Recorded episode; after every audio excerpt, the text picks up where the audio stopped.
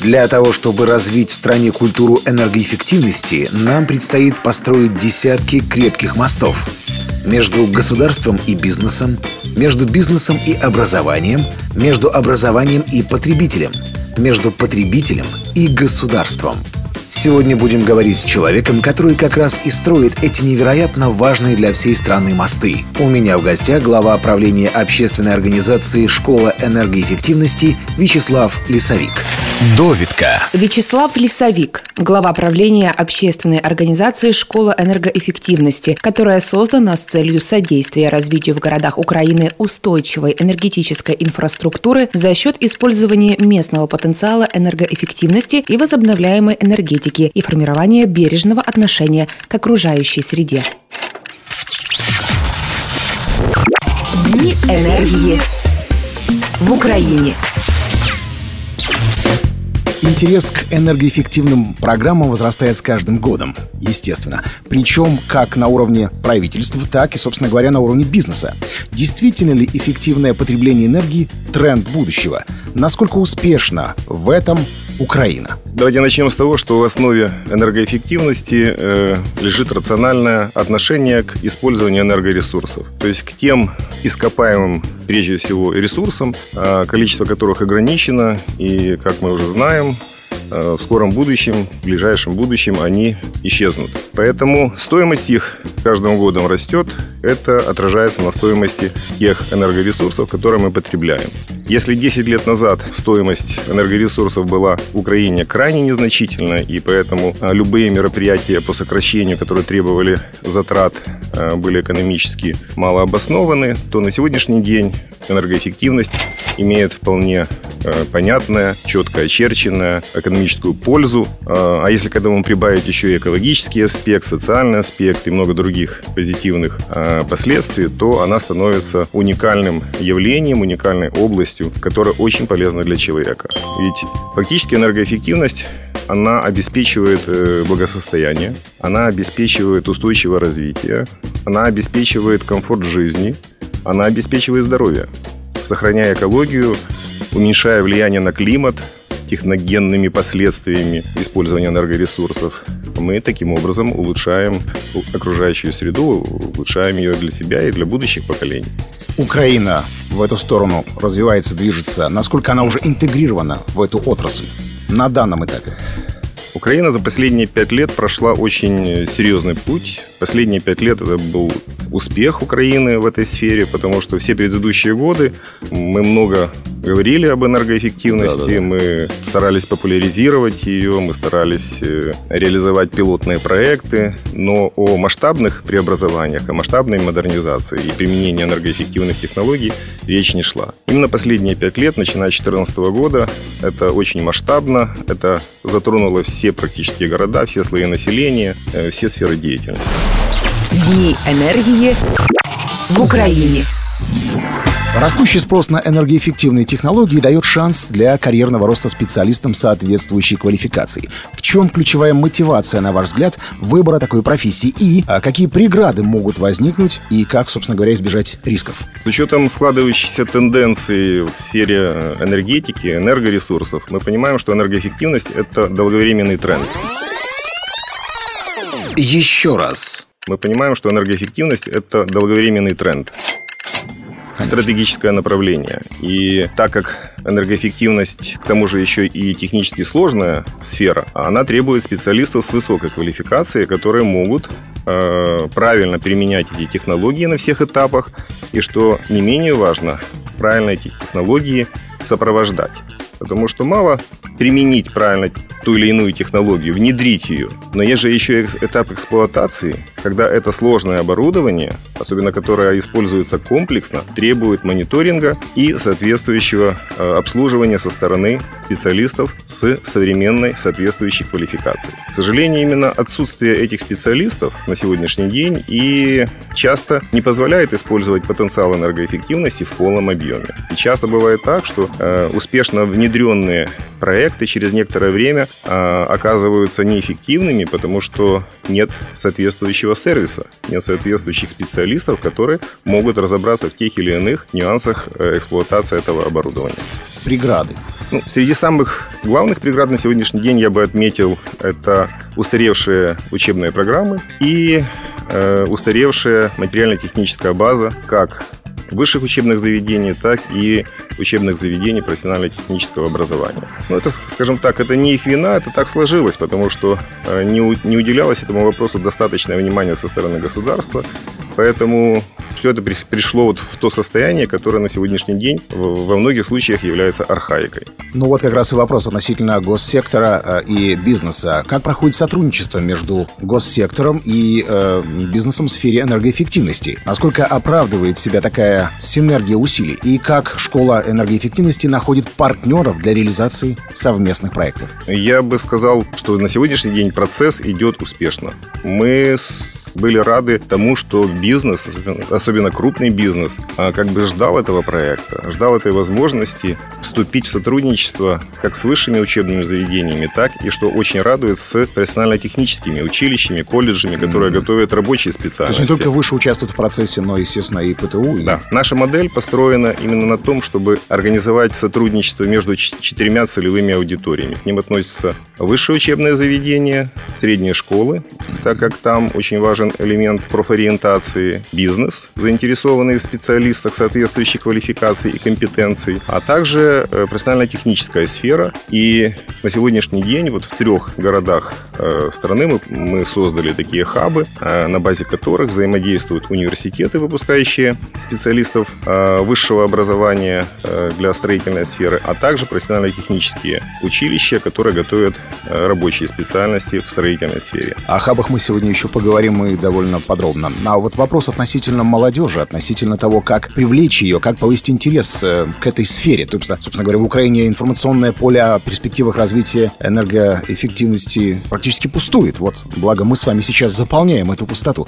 Так все же, как привлечь молодежь, как повысить интерес к этой отрасли? Ну, я тоже отмечаю и должен сказать о недостаточном внимании со стороны средств массовой информации к теме да, энергоэффективности. Его не так уже много, совсем его мало. Но, тем не менее, мы Фактически вами... то, что мы можем наблюдать, это результат усилий э, экспертного сообщества, наших международных партнеров, которые понимают, что э, просвещение, информ... информирование о таких важных э, аспектах жизни крайне важно. Но действительно на уровне государства пока такой поддержки, такого внимания э, мы не имеем. Если провести параллель о том, как строятся рекламные кампании, поддержка или популяризация во время выбора, э, предвыборных процессов, какие средства вкладываются, сколько фантазии, то если бы хотя бы половину этих средств направить вот в сферу развития энергоэффективности, я думаю, мы имели бы просто кардинально другой результат. Конечно, нужно начинать это чем раньше, тем лучше. То есть необходимая информация, э, знания, навыки э, нужно развивать, начиная с детского сада, то есть с возраста 4, 5, 6 лет. Таких примеров масса. Вот в странах, на которые мы ориентируемся, развития это норма. А, естественно, это все развивается в дальнейшем. В школе, то есть дети формируют свои, э, свое поведение, свое отношение к окружающей среде, к использованию тех или иных ресурсов на базе рационального, рациональной модели. Это и становится в дальнейшем тем уникальным инструментом, который позволяет им принимать решения рациональные в отношении других важных для себя вопросов. Дни энергии в Украине. А давайте поговорим о энергоинновационных хабах. Собственно говоря, цель проекта инновационных хаб — это создание платформы для подготовки квалифицированных специалистов в сфере энергоэффективности. Расскажите, пожалуйста, о ключевой проблеме этой отрасли, которая сложилась сегодня в Украине, и как проект «Энергоинновационный хаб» может ее, собственно говоря, решить. Ключевая проблема, которая стала причиной, основной причиной создания э, такого проекта и непосредственно энергоинновационных хабов, это дефицит квалифицированных специалистов в сфере энергоэффективности. Действительно, вот за последние 5, 5 лет течение которых наращивались объемы финансирования этой сферы, привело к тому, что тех специалистов, которые были, немногочисленных, стало недоставать. То есть спрос на специалистов превышает предложение. Мало того, отток, возможность э, реализовать свой потенциал э, за рубежом усилили этот процесс. И на фоне того, что наша сфера образования э, практически не готовит специалистов э, нужной квалификации, мы столкнулись с тем, что начали проседать проекты во многих городах. Города начали обращаться в свою ассоциацию с э, просьбами помочь им на разных этапах. На этапах разработки технико-экономической э, обоснования энергоэффективных проектов, на этапе проектирования, на этапе реализации проектов. И это стало таким очень заметным трендом. И наши международные партнеры, в частности GIZ, понимая, что наличие квалифицированных специалистов является ключевым условием для успешной реализации энергоэффективных проектов и в целом для развития энергоэффективности, предложили такой проект в рамках своего проекта «Энергоэффективная реформа в Украине». И этот проект построен, по большому счету, он построен на европейской модели подготовки специалистов. Там, где э, этим давно и успешно занимается как сфера образования, так и бизнес. Потому что одни могут профессионально учить, а другие точ, точно знают, да, какие им специалисты нужны, в каком количестве и каких компетенций и квалификаций. Поэтому здесь нет ничего искусственного, здесь чистый прагматизм. Как только э, эти два главных партнера сойдутся, сойдутся да. они тут же договорятся о взаимовыгодной деятельности. Дни энергии в Украине. Партнерство с хабами со стороны вашей школы – это проект на перспективу или уже есть какие-то результаты, о которых мы можем рассказывать и показывать их? Безусловно, э, это проект на перспективу, если говорить о его стратегическом значении. Но мы сегодня можем э, говорить о первых результатах, и эти результаты очень обнадеживают и вдохновляют. Э, проекту чуть более полгода, но за это время мы с нашими партнерами из университетов и из бизнеса э, сумели провести несколько э, важных знаковых мероприятий, которым привлечено внимание было очень многих заинтересованных и не всегда заинтересованных участников, те, которые, ну, скажем так, силу случая оказались в, в рамках да, событий, мероприятий. Да. А, но что важно, э, к этим мероприятиям были привлечены и местные власти, региональные власти, а мы понимаем, что э, без их участия, без их поддержки эти проекты ну, будут, э, скажем так, недостаточно использованы, потому что э, фактически значение этих хабов, оно имеет региональный масштаб. Ну, и да, мы, конечно, бы, мы, бы, мы рассчитываем на то, что они станут именно региональными модераторами и лидерами в развитии энергоэффективности и привлечения внимания к этой сфере наиболее, максимально широких слоев жителей этих регионов. Вот вы говорите о мероприятиях. Вы принимали участие в онлайн-хакатоне среди хабов. Э, накануне вот карантина это происходило событие. Что вам запомнилось? Э, поделитесь своими впечатлениями, видением о продуктивности, насколько хакатоны эффективны с точки зрения стратегии развития региональных хабов.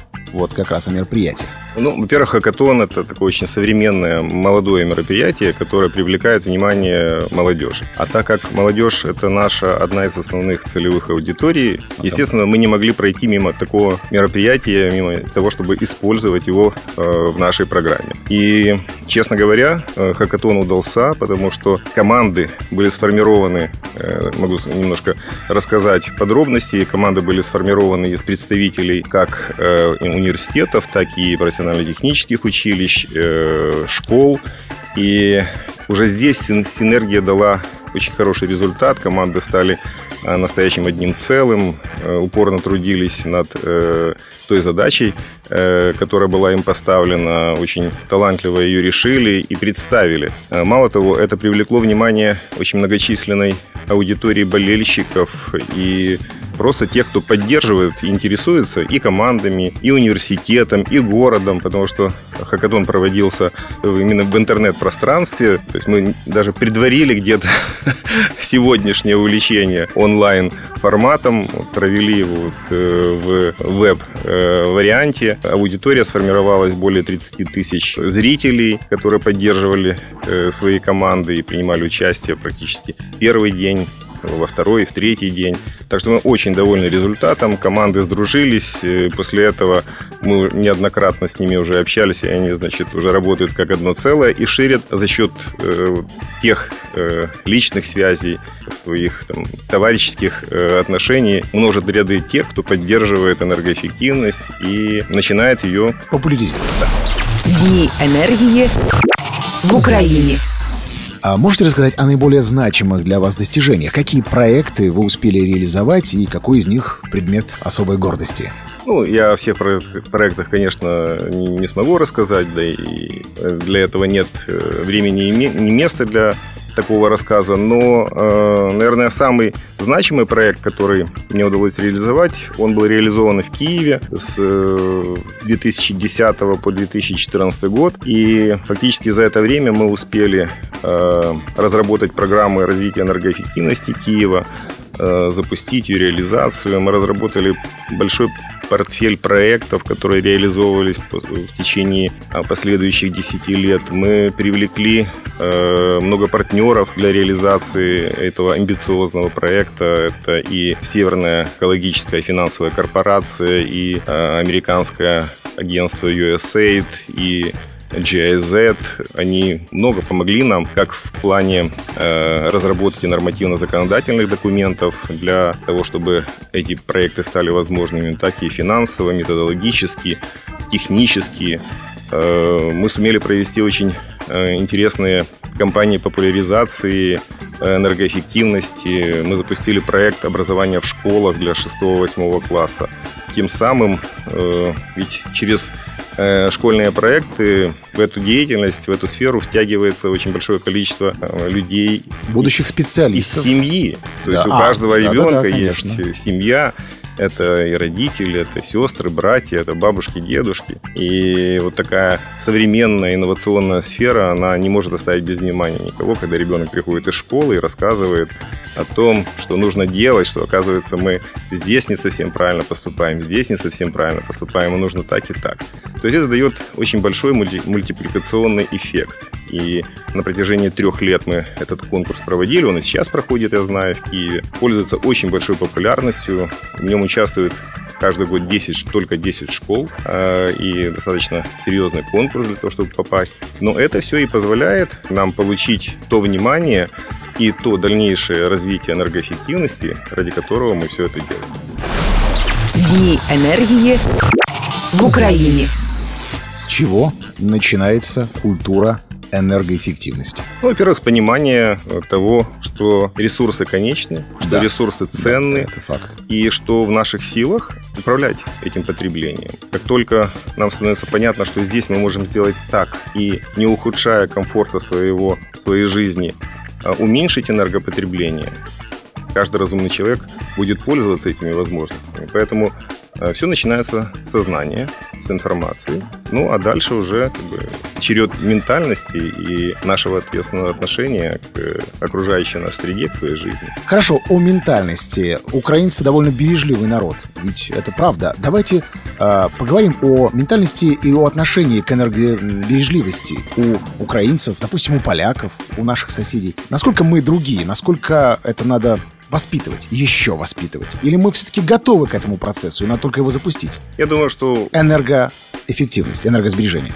Я думаю, что мы очень похожи друг на друга, и все э, зависит прежде всего от глубины понимания ценности энергоресурсов. Вот это понимание ценности возникает тогда, когда ты вдруг понимаешь, что в структуре твоих затрат энергоресурсы начинают... Слишком дорого нынче полить да. газ, как расти, это было расти и расти. в Советском Союзе. Конечно. Да, совершенно верно. Когда они составляют там доли процентов или 1, 2, 3 процента, этим можно пренебречь. Потому что, в принципе, усилия могут быть достаточно значительными, они требуют определенных э, изменений в твоем поведении, и ты не мотивирован когда это так недорого. Э, ведь э, если проанализировать, когда этот процесс начался глобально, то начало это берет в 1973 году, когда произошел первый энергетический кризис, связанный с э, нефтяными поставками, с подорожанием нефти. И тогда западные страны, которые оценили правильно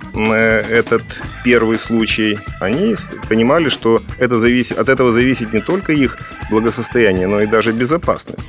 Да, и, конечно. естественно, решением было э, перестроить свою экономику, энергетику под местные ресурсы, под, э, под те ресурсы, которыми они управляют, которые они контролируют и которые они могут обеспечить. В нашей стране, в всяком случае, э, на протяжении советского периода э, энергоресурсы стоили ничтожно мало. Практически никто особо их не принимал в расчет, поэтому и объекты строились с исходя из такой стоимости энергоресурсов. Да. Поэтому стены были определенной толщины, определенной теплопроводности. И, естественно, все это досталось нам в наследство. И в таком масштабе это улучшить это очень серьезная и большая задача. Даже Германия модернизирует свои здания на протяжении всего периода, и до сих пор еще эта программа не завершена. А, мы понимаем, что у Германии колоссальные финансовые технические э, возможности, несопоставимые с нашими. Поэтому, э, возвращаясь к значению и перспективам развития энергоэффективности, я могу сказать, что это на многие-многие годы для нас, потому что у нас практически все, весь жилой фонд, который был построен после войны до 90-го года, он весь нуждается в термомодернизации. Это очень большие объемы, это большие рынки возникают. И, опять же, говоря о специалистах, те, кто получит хорошую соответствующую квалификацию в этой сфере, они будут обеспечены на многие годы устойчивой работой и